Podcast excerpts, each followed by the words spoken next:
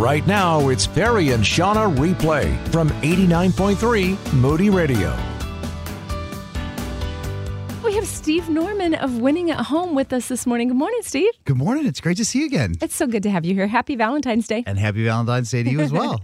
okay, there is something cool going on at Asbury Theological Seminary right now. Yeah. So a week ago, so it was last week, Wednesday morning, that this all started. Now, uh, they have chapel. A lot of Christian colleges, universities, seminaries have chapel, and there's usually a certain kind of requirement. You have to attend a certain number of chapels in a semester you know it's it's a mandatory kind of thing so for a lot of these schools the students show up it's part of their routine it's like going to class they're you know they show up kind of maybe obligatory in Yep. some way and this was a normal chapel at asbury theological seminary the students gathered It's actually Asbury University. Oh. I think it's tied with uh, seminary, but the university is an undergrad school. Okay, cool. Cool beans. Yep. So the the students show up for chapel and they have the regular chapel and the choir sings and they kind of finish the chapel with this song. And then that's when something changed, something was different. There was a presence in the room and the hmm. students when the song finished, the students stayed. They they didn't leave and they started worshiping and they have been worshiping ever since. Wow. So this has been going on since last week, Wednesday morning, all the way through today, continuous worship. Now, people are driving from all over to get to Asbury to experience this because they want to know what's going on. Students are testifying that they're they're there for hours and it feels like minutes. Yeah. You know, and they'll head back to their dorm and take a quick nap and then just head right back to the chapel because they want to experience what's going on. There is repentance going on, like open repentance. There is worship. God's on the move, and there is a revival happening at Asbury. This uh, testimony in a TikTok video, one woman says, To say I'm filled is an understatement. What I experienced is out of this world. Hmm. Hundreds of youth coming out to worship God. That room gave me a glimpse of heaven. Hmm. That's a recent TikTok video. Yeah, it, it's spectacular. And it's so exciting to see students responding in mass to a move of God that is happening on a college campus. And this reminded me of when I was a college student at Taylor University and it was 1995. So it's been almost almost 30 years. But in April of 95, there was a similar movement that broke out simultaneously at a bunch of different colleges across the Midwest. So mm. Wheaton College, Eastern Nazarene, Taylor University, and others were all ex- all experiencing this simultaneously. And it was a similar type of of, of event is what I'm hearing now. Yeah. Uh, the presence of God was was manifest in clear and tangible ways, and it was marked by worship. It was marked by waiting on God. But the repentance thing, that that is real, Mm-hmm. and so it prompted me to do an independent study on um, how revivals work when I was a student at Taylor. Yeah. And one of the things that I realized is that every rev- major revival mo- movement is is preempted by prayer focused prayer, people who are hungry for God, people hungry for a new move of God. And then it's always immediately followed by repentance. There's mm. never any major outbreak of revival without repentance. And so to, to have seen that firsthand and to hear that happening again is is really Yeah. encouraging. And part of the repentance piece for all of us is humility. Humility, I love the, the definition that I've heard of humility that just resonates with me the strongest is it's a true understanding of who we are Yeah. and who God is. Yeah. And in that, when you come to a, a right rendering of who we are and who God is, in that humility, you know, repentance comes easily. Like these are the things that are not of you, God, that in my life that I want to be of you. Not only am I breaking up with and cutting off behaviors that don't honor and glorify you, I'm turning I'm turning in a different direction, right? Yeah. I'm turning towards holiness. Yeah. I had a friend, a mentor, uh, who was the president at Fuller Theological Seminary until recently, and he said that they had, a, as a part of their regular worship liturgy at First Presbyterian Church in Berkeley, every Sunday they would look at each other at a part of the service. They would say, "I am not God, and you are not God." Like, thanks be to God. Like they, they would they would all say it out loud, and that's Yeah. that is a it's kind of like a fun way to establish both humility and repentance. Yeah. And I think that when people are overwhelmed by the power of God, that whatever when that when that light shines, uh, wherever there are secrets, wherever there are shadows, wherever there is dark, it gets exposed. And God doesn't do that to shame us. God does that to liberate us. We see in Isaiah chapter 6 when he's got a fresh vision of the presence of God, he says, Woe unto me, I'm a man of unclean lips. And God doesn't say, You're right. And I'm really angry that you're a person of unclean lips. He's like, No, no, no. I'm going to I'm going to touch your mouth with these coals and I'm going to make I'm going to make you holy. And I think that that's um, it's a really beautiful picture. Yeah. As we pray into what's going on at Asbury, I feel like we need to be thank God for what he's doing and how he's showing up there, but also like fan that flame. You know, may it happen, may it start popping up. God's presence, tangible presence in that way on different college campuses, and may it happen here in Yeah. West Michigan.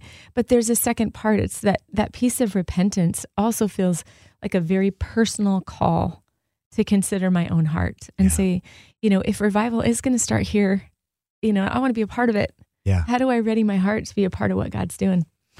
Yeah, so I think we should I think we should pray, you know, just for what's going on there and that it would spread. You know, back in the the 70s, the early 70s, something happened at Asbury, but it happened across the country. It mm-hmm. started in Southern California and it was the Jesus movement. Yeah. And what if we're having a new Jesus movement? Yeah. And it's starting at Asbury and that it would spread to other campuses because, you know, young people, young adults are often, I don't know if you found this, but young adults are often the the impetus to revival as well. Yeah. So, Lord, we just thank you for what you're doing at Asbury, that you're pouring out your spirit in a way that's that's different and it's beautiful and there is repentance. And so, Lord, we're just asking that it would spread, that it would continue there, it would continue there, and that you would be that you would lead that revival, that it wouldn't go off the rails. Mm. We know that it's being shepherded well by some others. But Lord, just may you continue to work and move and let it spread. Let it mm. spread across our country, Lord, because we need you and there's nothing like your presence. Nothing else but your presence really satisfies us. We've got our good friend Stephen. Stephen, Stephen, he's in trouble. Given legal name. now, if you were to say Stephen James, then I would flinch a little bit because it would meant that I did something bad. right. yeah, Steve Norman. So we're talking about different things, but one thing we're talking about right now is the revival that's going on at Asbury University in Kentucky. And I was watching a video of one Asbury student, and he was referencing Exodus 40 34. Then the cloud covered the tent of meeting, and the glory of the Lord filled the tabernacle. Mm. And the student was saying that there was an actual, like on the first day or so, mm-hmm. there was an actual cloud over the mm-hmm. city. And that people were driving in and they could see this cloud. Now, if I understand him right, that's what I understood him to be saying that there was an actual cloud Yeah. over the city. So, and you know, we know throughout the Bible many times God's presence is is expressed in a cloud. Yeah. But at any rate, there's something going on there. It's of the Lord, and you know, repentance is part of this. Yeah. And so, talk about that. Yeah, I think that like like I had said previously, both in in Isaiah, we hear Isaiah having a face to face encounter with God, and his first thing is to repent. And when Peter realizes that Jesus is the Lord, he also repents. And so I mm-hmm. think that when we, as broken and imperfect and flawed people, are in the presence of God, whatever whatever flaws or whatever gaps or whatever shortcomings or whatever sins are are latent in us, they they get exposed. And as we draw close to that light, I, th- I believe that the brightness of God not only exposes it, but like the heat of God's holiness consumes it and mm-hmm. burns it away. If if we can name it Right. and if we can acknowledge it and if we can let it go. And I I've been involved in church ministry for 28 years, and we pr- plan a lot of services. And I can say I can probably count on one hand the number of times when we were planning a service when we said like, okay, this part of the service will be devoted to repentance. Yeah, Um, right. no- Nobody likes nobody likes repentance. It's it is difficult. It means allowing God to do what David prayed in the Psalms: "Search me, O God." Yeah. And I I don't like I don't like to be searched. I like to armor up. I like to be protected. I like to pre- present and project a facade of togetherness. But um, I'm not I'm not together. And on any given day, there are things that are are wooing and tempting and drawing me away from God's heart. And if I can't name or acknowledge those, I'll miss out on opportunities to draw near to Him. Yeah. And in the Old Testament, you know, they had sacrifices that needed to be made for sins that you knew you committed and sins that you didn't know you committed. And so we're perfectly capable of sinning and just walking unaware You know what I mean? Just completely unaware of the fact that we're walking in sin. And so asking God to reveal, to search my heart and show me what I can't see about myself is an important part of walking with Him. I was doing a, a quiet time, uh, started a new devotional.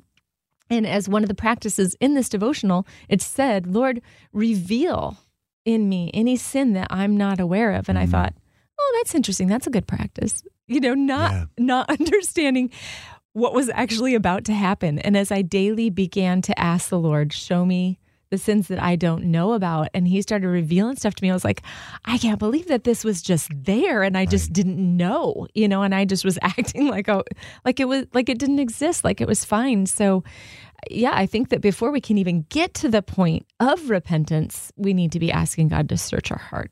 Yeah.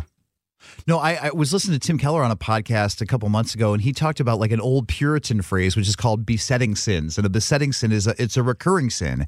It's a pattern. It's like a boomerang sin. Like you repent, you confess, you throw it away, and for whatever mm-hmm. reason, it, it slings on back. And I think that all of us have besetting sins. We have tendencies towards recurring sin patterns, and I think that part of our ongoing journey with God is like, Lord, will you help me trace that all the way back to the root? so that you can you can yank it out and yank it out completely because I don't I don't want to live another day settling for anything less yeah. than your truth and your power and your holiness. My besetting sin is pride. Yeah. You know, and pride produces I mean pride is the is the core sin I think of everything. Yeah. And a lot of stuff flows out of that. And so I have to repent every day really of pride. Pride selfish ambition, vain conceit. Yeah. yeah you know. And uh, and it's not like repentance is oh, I got to repent. But it's an, it's a chance to experience the beauty of the gospel again. Right. If if it's a downer, then mm. it's just a work to try to earn God's favor. Sure. But if it's Lord, I need you. Lord, there's pride in me. And would you wash me? And would you cleanse me? And there's a sense in which we are confessing sins that are already forgiven. Yeah. So it's it's experiencing the gospel. Search me, O God, and know my heart. Test me and know my anxious thoughts. See if there is any offensive way in me, and lead me in the way everlasting.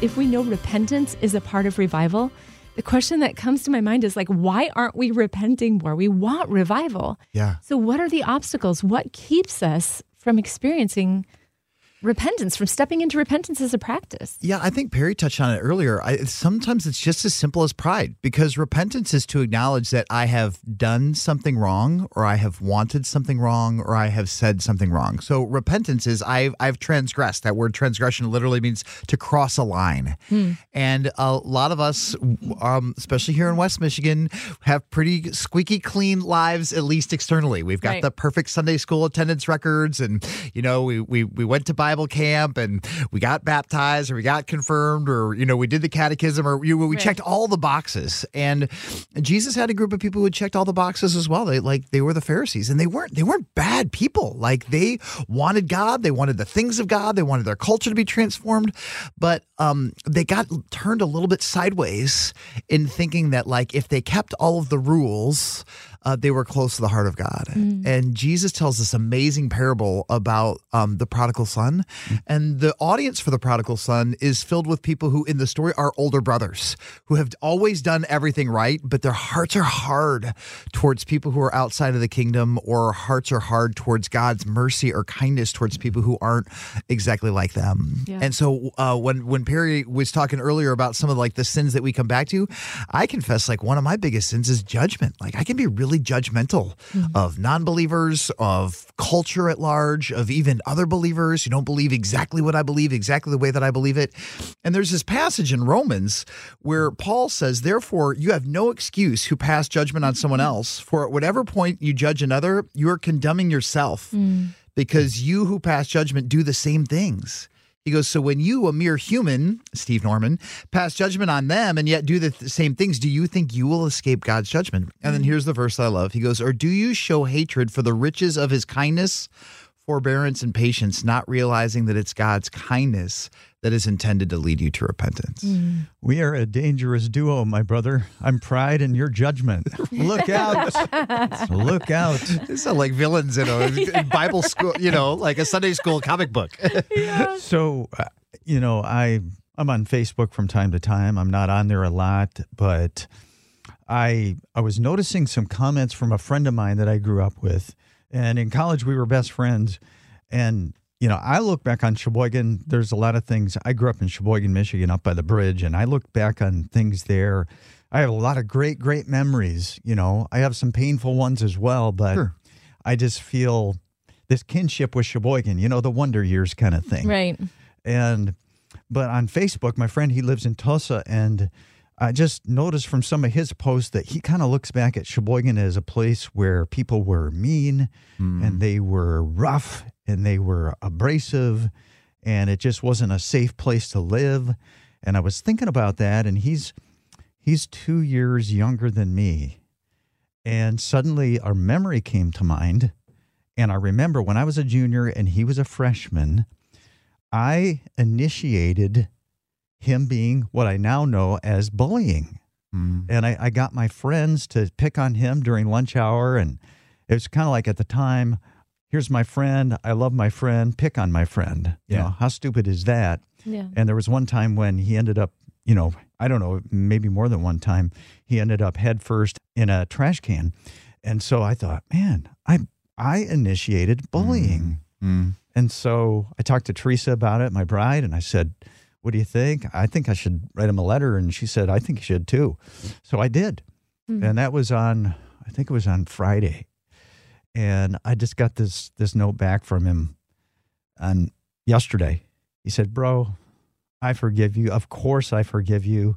You know, I did so many stupid things myself. And, you know, he said some other nice things. And then he sh- shifted the subject to, Hey, I've got some music that I'd love to share with you. And so it was just a it was just a good thing of reconciliation in Yeah. a friendship. And Yeah. it just took me saying, Man, here's exactly I didn't I didn't try to sugarcoat it. I Yeah. just said, Man, I bullied you. Yeah. And I am so sorry. Would you please forgive me? Mm-hmm. Yeah. There's something beautiful for him in that because there's a man, a validation, a recognition, a ah, you see me, you know what I went through. But man, there's something so beautiful in that for you too, Perry, because you know that you you know that you're safe and you know that you're loved and you know you can admit your crap, if you will, and say, This is something that is on me. I did this. Um, and and that you you're forgiven Mhm. right? I mean, not just by the guy who sent you the cool note, you know, and you guys are now communicating again, which is fun in and of itself, but you know that you're forgiven by God and that is that is like maybe the gateway to repentance and to being able to be vulnerable and be honest. But, you know, everything that you shared Steve about the religious people of the day and the audience for, you know, the prodigal story, like all of these things you can experience God. You can know a lot about God. You can be religious. You can even have a relationship with God and choose not to be vulnerable with Him Mm. and miss out on some of the most beautiful things that He offers us in relationship. And I think what we need to know for repentance, we need to know the God of love. Because Mhm. without the good news, we can't really fully embrace the bad news about ourselves. If I know God is going to smush me when I come to Him with my stuff, I'm not going to come to Him with my stuff. But if I know He loves me, I will.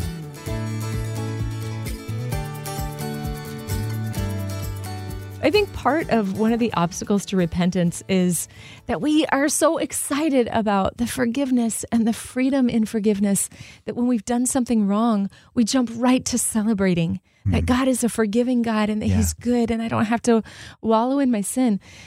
But sometimes we skip over because we're so excited to jump to the forgiveness part.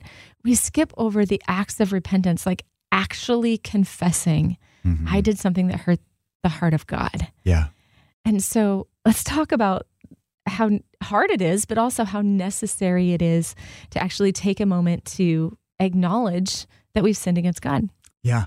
I was talking to with a, a rabbi friend that I was interviewing for our podcast the other week, and he and I were talking about that passage in Exodus that has been really confusing for my wife Kelly about how God hardened Pharaoh's heart. And we're like, well, mm-hmm. wait a second, how does that work? And and that's a different thread for a different day. But the the th- short theory there is that Pharaoh had already hardened his heart towards God, and because he was going to continue to do that, God just allowed him mm. to live in that state of hardness of heart. Well. I believe that repentance be- begins when we can acknowledge that something is amiss, that something is out of whack. And so when I talk about repentance, a lot of times we talk about how um, alignment in your car vehicle. Like I remember one time, like I, I overcorrected when I was turning left in my 20s and I hit a curb and it, it like hit my alignment. And so even though I was holding my wheel steady, my whole car was wobbly. And I think that sometimes life gets wobbly because something is out of alignment. So if I'm if I'm getting a sense. Yeah, that like good. I'm I'm that, that the steering wheel keeps shaking when I'm trying to go through life, then maybe something then maybe God is trying to get my attention. Yeah, off air we were talking about. Uh, you mentioned the word teshuva. What does Yeah. that mean? So teshuva is a Hebrew word meaning the entire process of repentance. And the rabbis say that it actually has three components. And the first component is regret. Like I feel I feel like in my gut I feel sad that something happened. And I think that that's the can be the beginning point of repentance. Now, if we're not careful, if in our pride or in insecurity or our judgment or our anger, we just kind of skip over regret, we're like, "Oh, well I feel bad, but you know what? I'm entitled to feel angry about this." Or like so that's there's that split second where we decide what am I going to do with this regret? Mm. But if we lean into that regret and that regret propels us to confession to be able to say the reason that I feel guilty is because I did something wrong. Hmm. And because I did something wrong, I'm going to acknowledge that to God and maybe another trusted person. Like if I only sinned against God, I confess that to God. If I sinned against God and another person, I confess it to both people. And then finally, the rabbis hmm. say that the, the the third step is to leave the sin, committing to not doing it again. And Jesus says in John chapter 8 to a woman who's caught in adultery, he's like, Is there no one left here to condemn you? And she says, No one, sir. And then his follow up line is then, Go now and mm-hmm. leave your life of sin. So the final act of repentance is to be able to say, I'm, I'm walking away from that act, that habit, that pattern. And sometimes that prompts us to make real significant changes in our lives. And for that woman caught in adultery, it was really Jesus saying, I don't condemn you, that enabled her to repent. Because Right. if repentance is a change of direction, a complete change of direction, you know, she was she was enslaved to whatever direction she was going. And, you know, Jesus said, I don't condemn you, go and sin no more. It was it was Jesus who freed her up Right, to repent, right, to walk in a new way. Mm. right. And so that's what we get from the Lord. There's a sense in which when we crash into God's grace, we repent. Yeah. There's a sense in which grace comes before repentance. At least I can say that from my own life Right. that, you know, I'm going along doing my own thing and, you know, knowing that there are things wrong in my life and Jesus surprises me with his grace and I go, "Oh my gosh, you actually love me.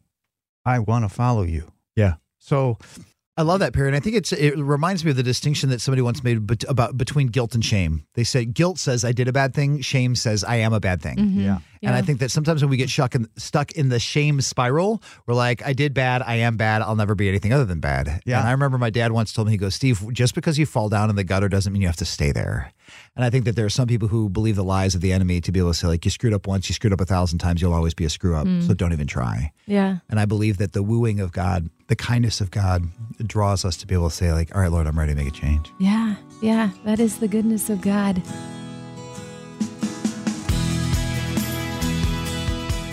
The rabbis will say that repentance is not just one act, but it's kind of like three acts within that journey. And the first one is to feel regret, like to feel pain, to feel that like Holy Spirit sparked twinge, to be able to say, like, oh, something was off when I said that, did that, or thought that. Yeah. And then the next one is confession that I confess to God or when appropriate, confess to another person, hey, I, I did this. I was out of line. I was wrong and I'm sorry. And then the next step is to is to walk away from that behavior that led up to it.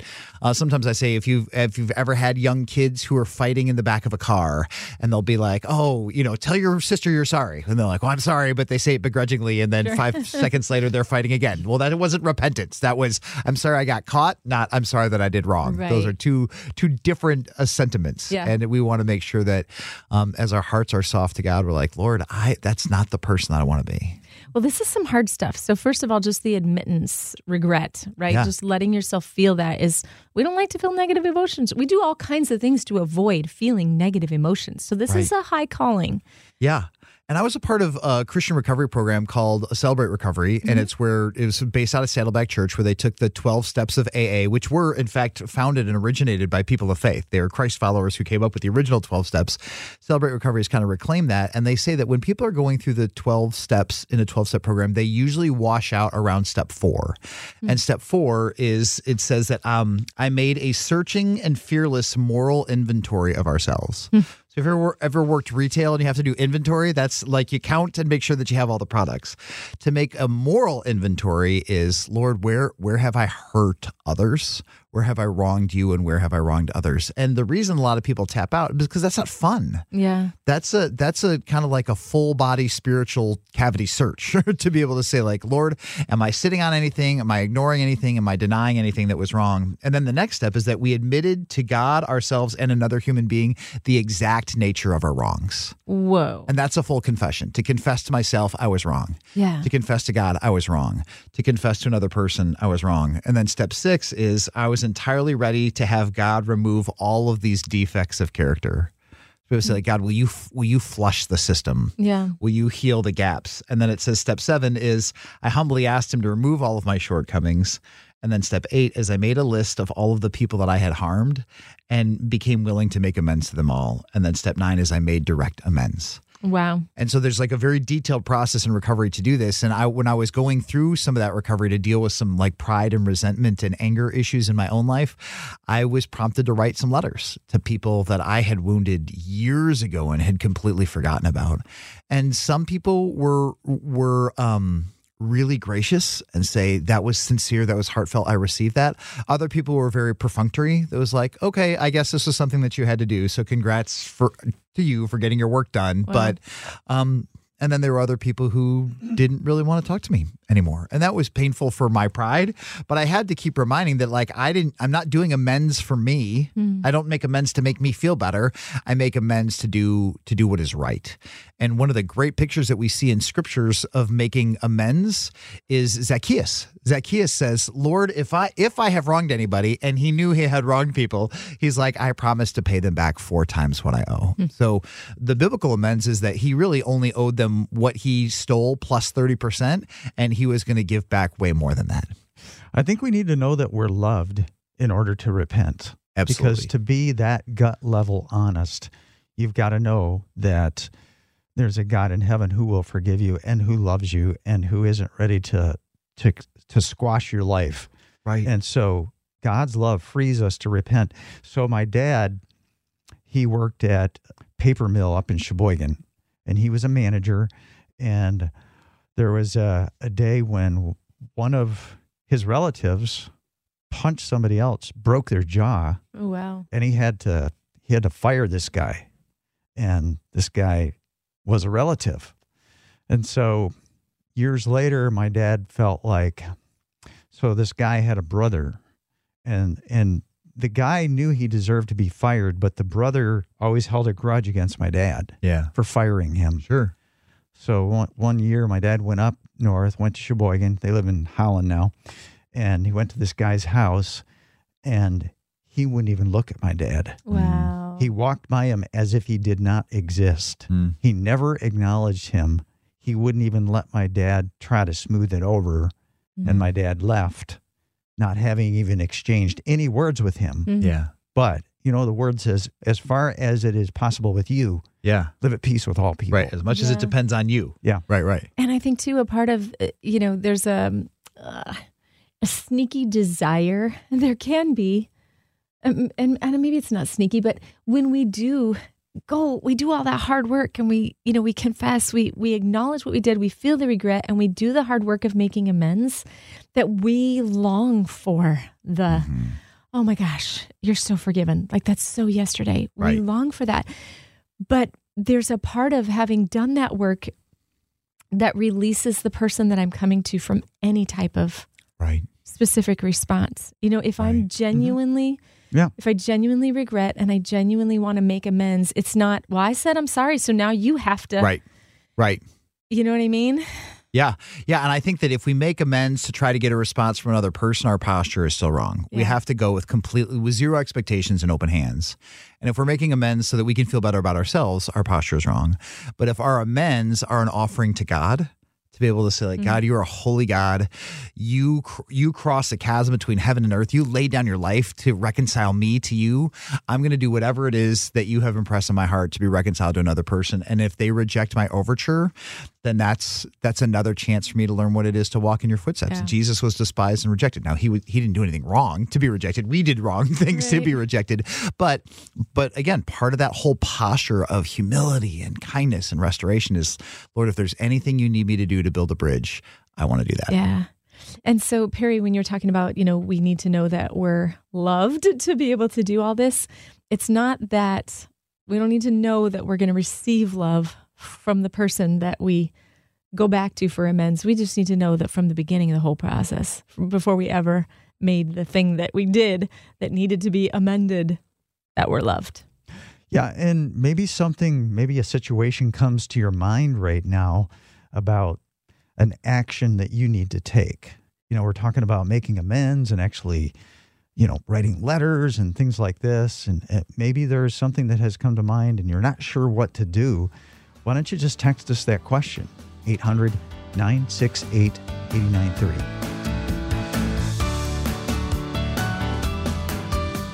Thanks so much for listening.